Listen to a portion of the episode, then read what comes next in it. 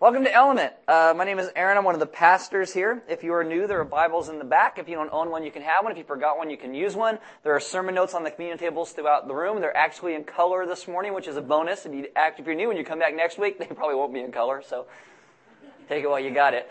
Uh, if you have a smartphone, you can download an app. It's called YouVersion. You click on Live in YouVersion. It'll bring us up by GPS in your smartphone. You will get sermon notes and the verses because there's a few of them this morning and questions as well that you can talk to your family about or friends about and, and walk through some of this. Uh, I have one thing to tell you about as we begin. Last couple of weeks, I've had a ton of people asking me questions like, "What do you think about the Bible?"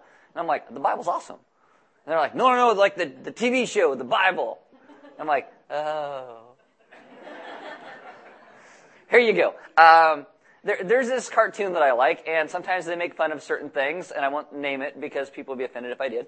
Uh, but in the middle of this cartoon, they, they talked this thing about the History Channel, and they said, the History Channel, where the truth is history. Oh.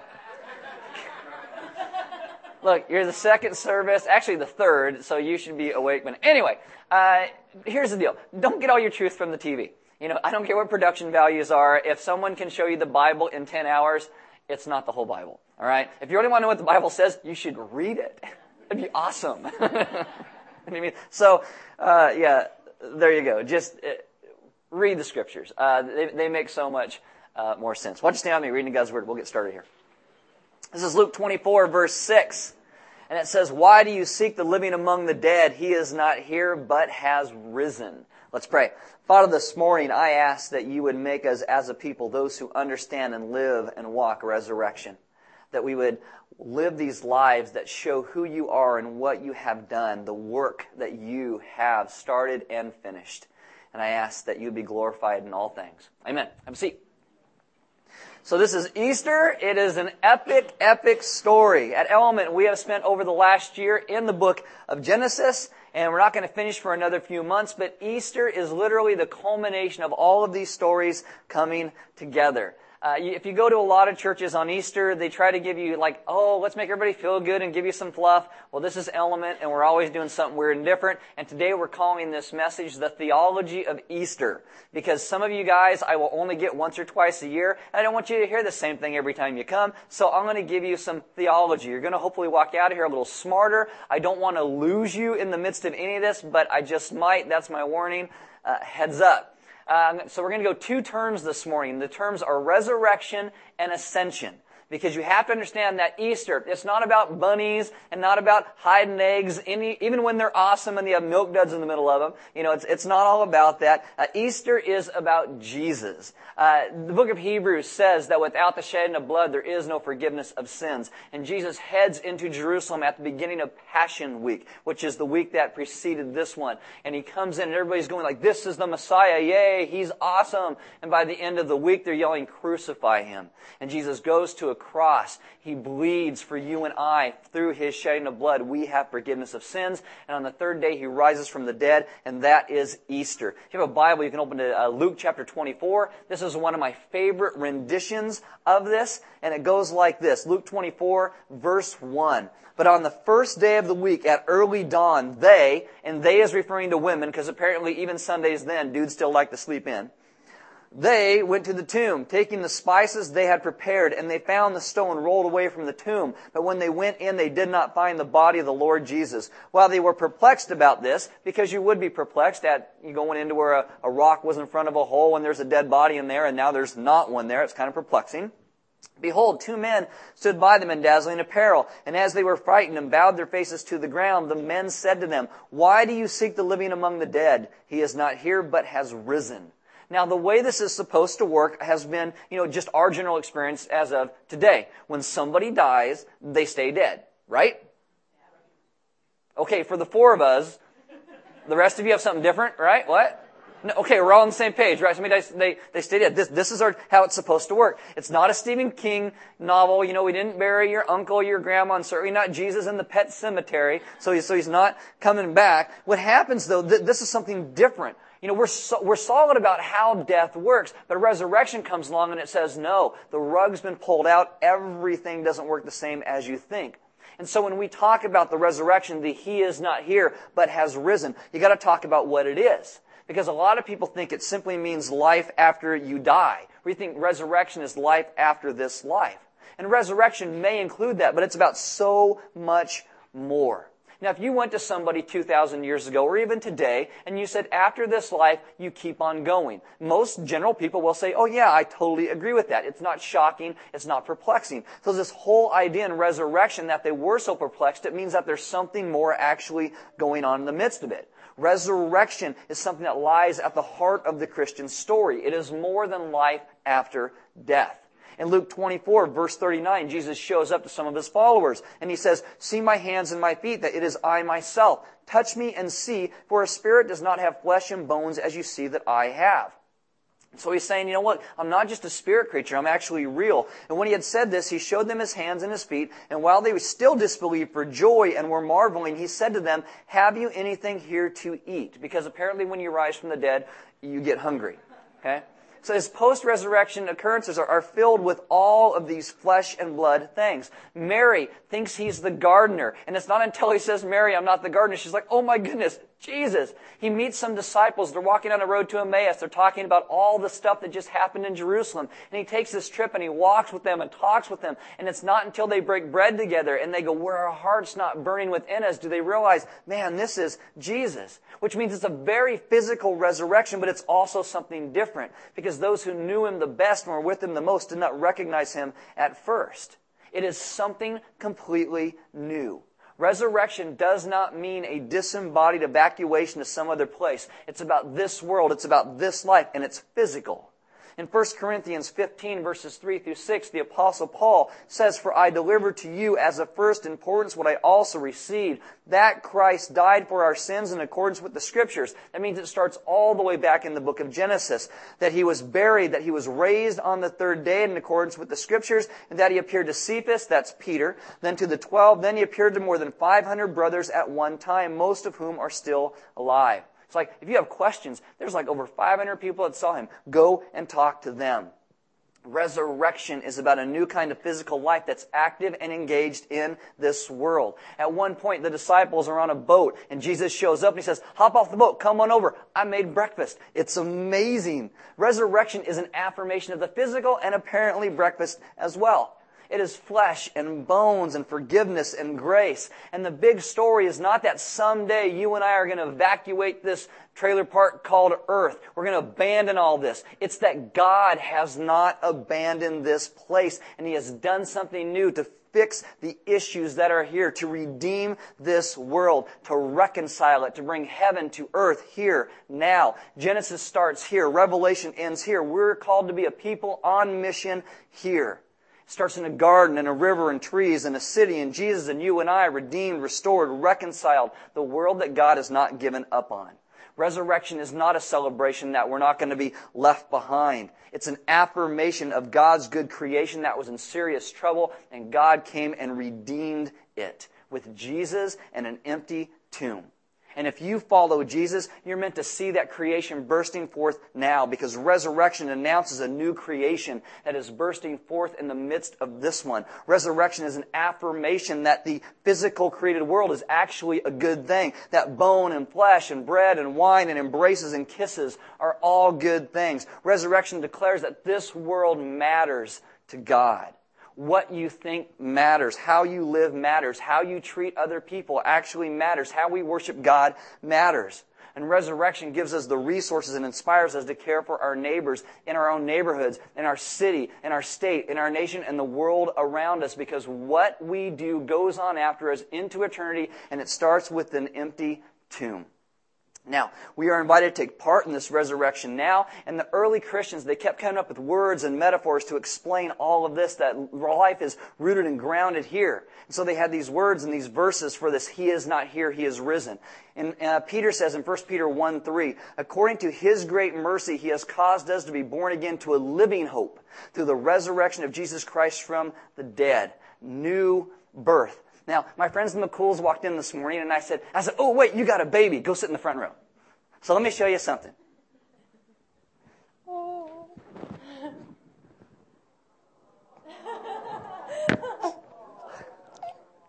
Oh, he, he, now he's going to cry, huh?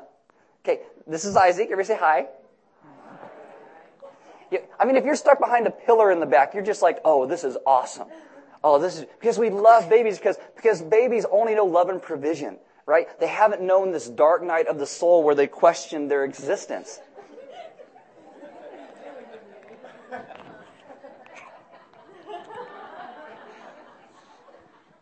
You know, seriously, babies' lives are all in front. There's nothing behind them. I mean, what are they going to do? What, what will they, I mean, he, he could be president of the United States. He could go to Washington, teach him how to balance a budget. right? He could, he could reinvent music so country music and boy bands just disappear. what an awesome kid. He can maybe invent a system where you and I can drive through town and not hit red lights everywhere we go. You know, what's he going to do? What's he going to love? What's he going to give birth to? It is all open and wonder and possibility. Everything in front of him, nothing behind him, except for being totally scarred at element because I lifted him up.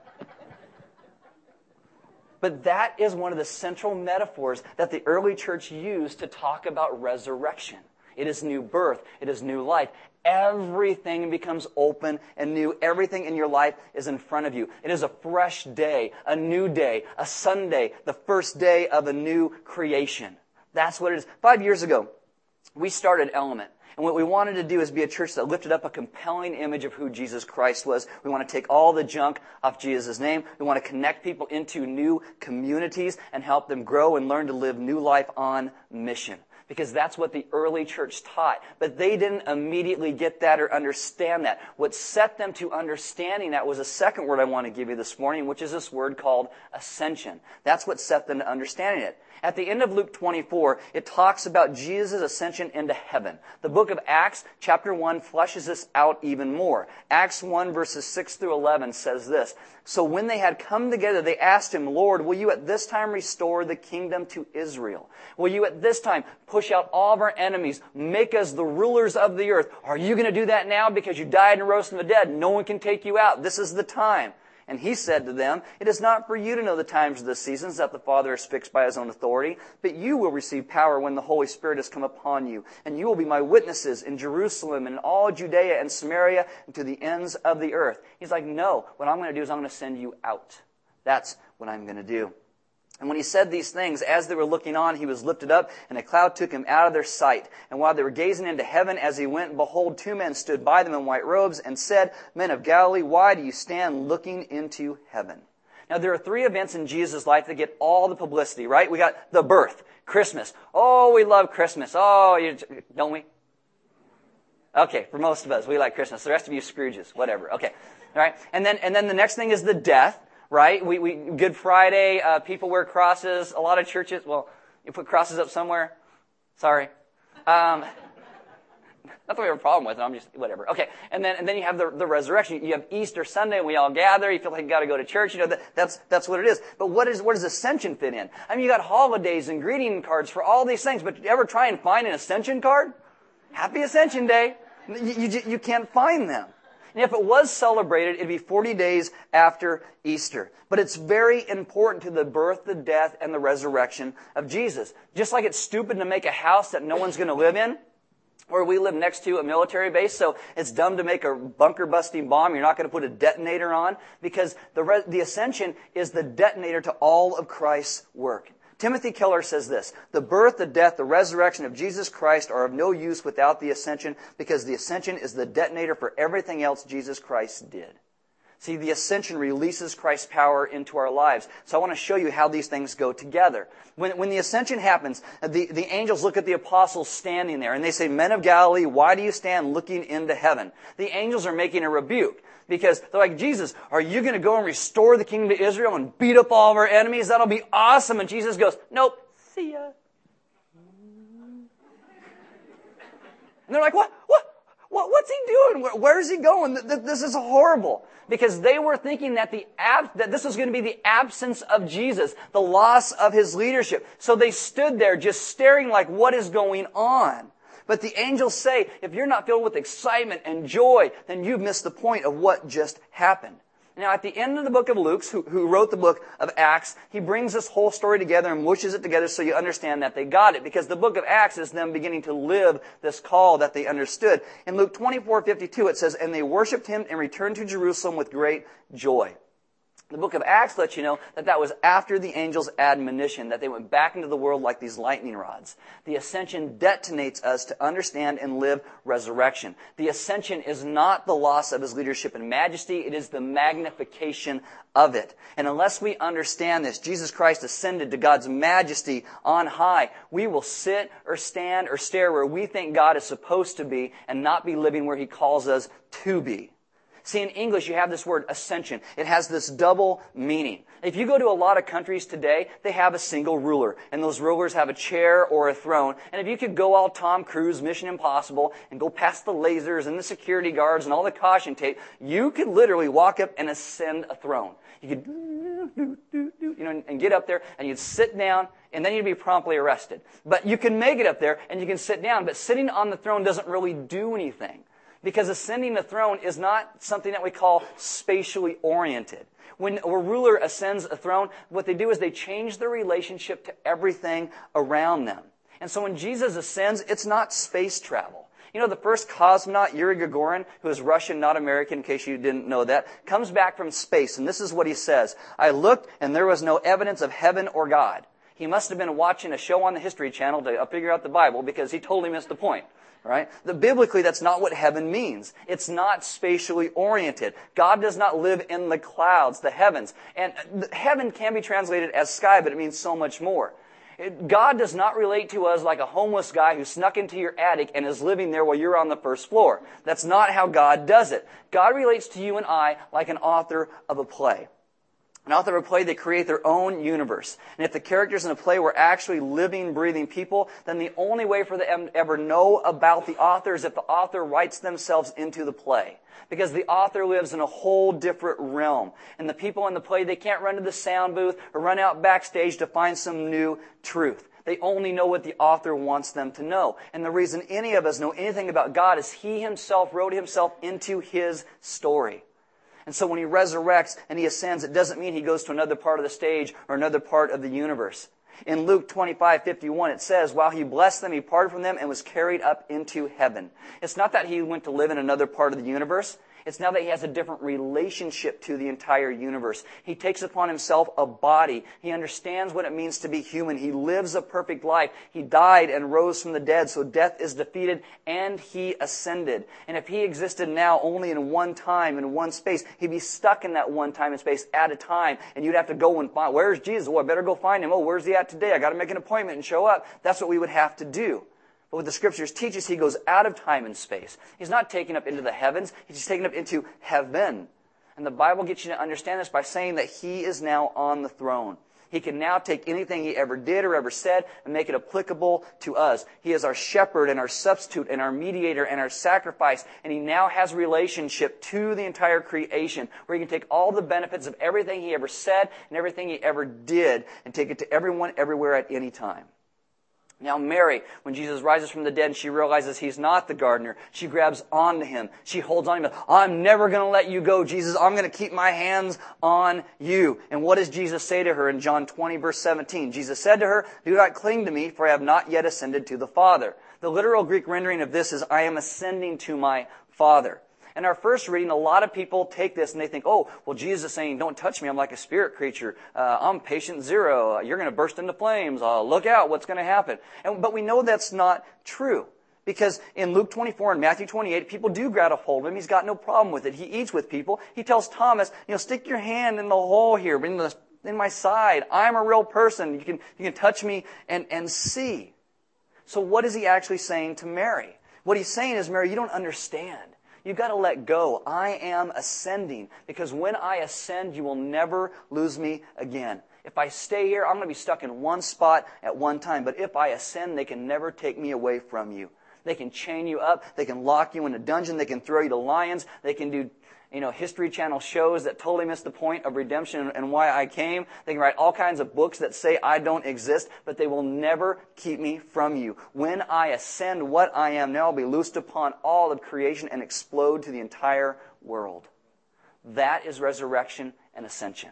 And I hope it's starting to come together for you. In Acts 1:11, as explained by the angels, they say, "This Jesus who was taken up from you into heaven will come in the same way as you saw him go into heaven." They're saying he's not evaporating. He's the same guy he always has been. This caused John Newton to write, Jesus, my shepherd, brother, friend, my prophet, priest, and king, my Lord, my life, my way, my end, accept the praise I bring. Prophet, priest, and king is the way that we look at what Jesus did and bring it all together to make it more understandable. We organize it by these things, and we still do today. Jesus was an incredible prophet, an incredible teacher, and he brings the truth that sets us free. And because of resurrection and ascension, he still does that. He was an incredible priest because when people got near him, they met God. And because of resurrection and ascension, they still do. He was an incredible king because he's a liberating leader. And because of resurrection and ascension, he still is. And when he ascends, his prophetness and his priestness and his kingdom become cosmic, available to everyone, everywhere, at any time. The angels say he is still a prophet, priest, and king, but now it's released in a way that never has been before. It has been magnified. I mean, just think about Jesus as a teacher, right? He resurrects, and, and, what? Now he's gone, and his teaching doesn't mean anything anymore. I mean, he had all wisdom and authority. In uh, in John eight thirty six, Jesus says, "If the Son sets you free, you'll be free indeed." And what? He left, and he can no longer set you free. Is is that what's happening now? No, it's that it now becomes cosmic. It's not just stuck in this one place; it goes everywhere. Jesus is this kingly teacher that shows up, and when people give up to the right to self rule and come under his leadership, we actually truly become free. This is just like a fish is not free when it's not in water. A boat is not truly free when it's stuck in the dry dock. So we are not truly free until we come under the kingly reign of Christ. John Donne, who's not a well-known poet, wrote this, Take me to you and imprison me, for I, except you enthrall me, never shall be free. Now, this morning, you may consider yourself a believer in Jesus, but not think you're a very good one. That probably explains a lot of our lives half the time. We feel like we're just not a very good one. Jesus says the least in the kingdom of God is greater than someone like John the Baptist. And somewhere in the world today, there is the weakest Christian. Somewhere in the world today, somebody has to be the dumbest Christian. It could be you. It could be me. I don't know. But statistically, by numbers, somebody on the world today has to be the dumbest Christian. Right? You agree? Okay, good. All right. But you know what? The resurrection ascension, it doesn't matter. It doesn't matter because it's grace that saves because of resurrection and ascension. It is all about Him. The gospel is not new laws. Oh, live your best according to these words, which we should, but that's not the law. The gospel is that Jesus lived the life you should have lived. Jesus died the death you should have died, and now He offers us resurrection as well. And so what does this mean? Well, maybe you're going through some terrible stuff in your life right now. Does tomorrow have to be the same as today? I say no, because I believe in resurrection because he ascended. Do you struggle with depression or anxiety? Will you always have to struggle with that? I say no, because there is resurrection, because he ascended. You know, I was talking to somebody just this week, and they had an abortion at some place in their life, and, and they terminated this, and they're walking around with this black cloud. Maybe, maybe that's you and you're thinking, is this going to follow me around the rest of my life or can God redeem your past? I believe God can redeem your past because I believe in resurrection because He ascended. I believe in new birth and some things can be left behind and new things can be born again. Maybe you're in a marriage and you just feel like you're slugging it out all the time. You just can't get through it. Does it always have to be this way? I say no because I believe in resurrection and I have seen marriages reborn. And many times that means you got to step out and you've got to start to change. You you don't always wait for the other person to change. You've got to start. See, because new birth is not just about babies. It's about new life. Resurrection says he is not here, but is risen. Tomorrow doesn't have to be the same as today. And Ascension says, why do you stand just looking up into heaven? Ascension says you're called to live on mission, to take these words of grace and truth and life and take them to everybody. Ascension and resurrection. And when you have eyes to see it, you become astounded at the power of God because resurrection is new birth. Ascension is the proving of all that he has promised and the explosion of his power to make it happen. And when the first Christians tried to bring this together and put these things together to, to make people understand this, they said things like Colossians 2, 13 and 14, having forgiven us all of our trespasses by canceling the record of debt, our record of indebtedness that stood against us with its legal demands. This he set aside, nailing it to the cross. For them, resurrection and ascension was the canceling of debts, the worst oppressive kind of debts that weighs down your soul because resurrection sets you free. Ascension bestows confident power. This is why people celebrated because they used to have sacrifices and guilt and shame in the temple and animals and blood and more blood and even more blood. And now that debt is gone, it's nailed to a cross so you spread it around. It is resurrection and ascension. It is new birth and new life and new hope and new freedom from that voice in your head that says you are not good enough. Because you know what? You're not good enough. But Jesus is. And He gives His goodness to you. That's ascension and resurrection. Ascension shows Jesus has the power to love you exactly where you are. And resurrection means you have new freedom from debt and obligation. In Romans 6 5, Paul says, For we have been united with him in a death like his, we shall certainly be united with him in a resurrection like his. Meaning, there is victory of life over death. Resurrection is the death of death. And if the worst this life can throw at you is death, well, then you win. Ascension proves his, his rightness and his strength and his majesty and his power. And if the worst your enemy can throw at you, Jesus already took, there's nothing else he can throw. And you are free. It's like a boxer who's punched, but he won't get knocked down. Just like that job steel. Boom! Boom! He just takes it and keeps going. 1 Corinthians 15:54. Death is swallowed up in victory. O death, where is your victory? O death, where is your sting? It's like, oh, death, where is your left hook? Bam! Oh, death, my grandma can hit harder than that. Bam! That's what he's saying. The, de- the sting of death is sin, and the power of sin is the law, but thanks be to God who gives us victory through our Lord Jesus Christ. Resurrection.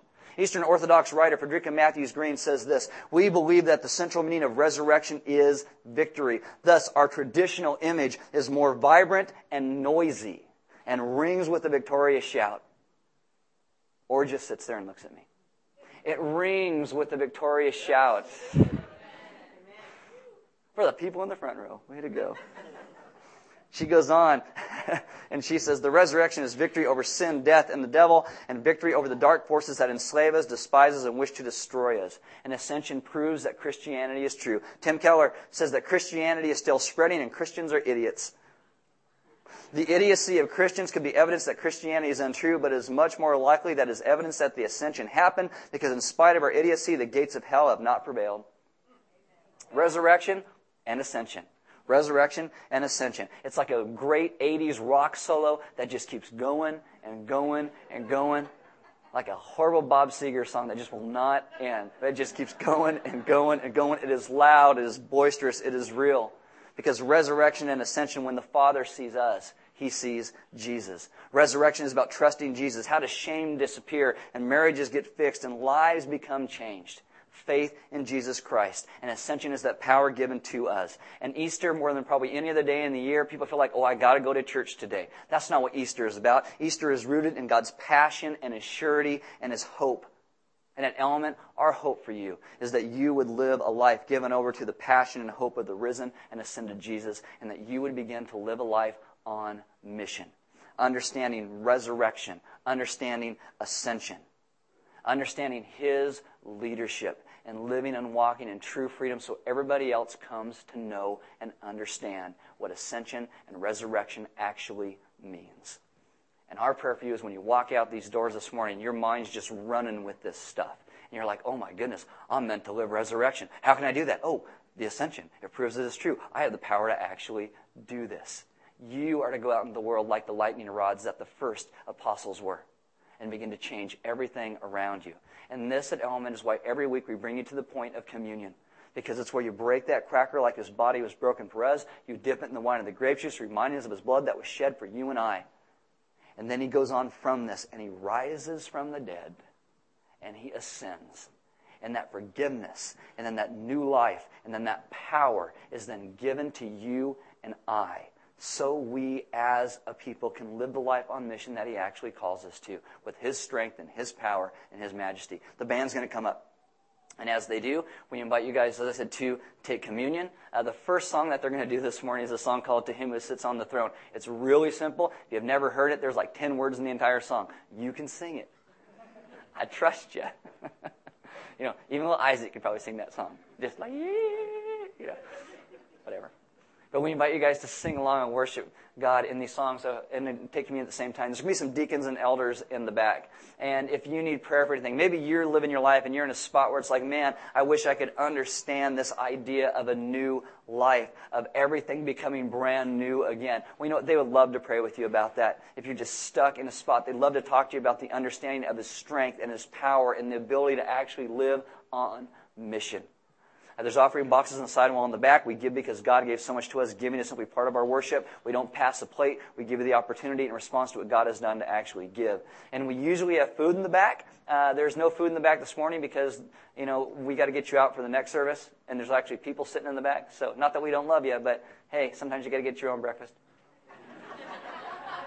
so, and your kids. So what we recommend that you do uh, in, in living resurrection and ascension is that you would maybe grab some of the sermon notes on your smartphone whatever, and you'd grab somebody sitting around you. Invite them to go to a champagne brunch.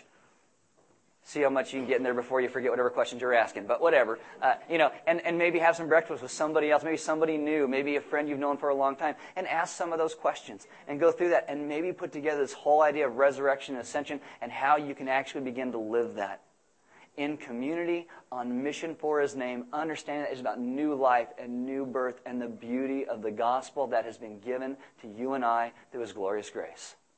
Ascension and resurrection, because Jesus loves you. Let's pray. Father, this morning I ask that we as a people would understand what it means to live resurrection and ascension. That we can understand that all the stuff in our lives, though it can determine a little bit of who we are in our makeup. It does not determine who we have to be. And that all things can become new. And so, Father, I ask that today you would take our hearts and our minds and engage them both into a place where you are glorified by what we say and what we do by what our hearts are drawn to, and by what our lives see. And may you be glory and power and honor forever and ever and ever. Because you do sit on the throne. You have ascended and you call the entire creation to a place of new redemption. Have us understand our place in that living as you call us to, honoring you in all things, and understanding the great joy that Easter represents. But also, more importantly, the great calling that you have placed within us, so we would live that outside of these walls, so all men would know the amazing joy and power of resurrection and ascension. Amen.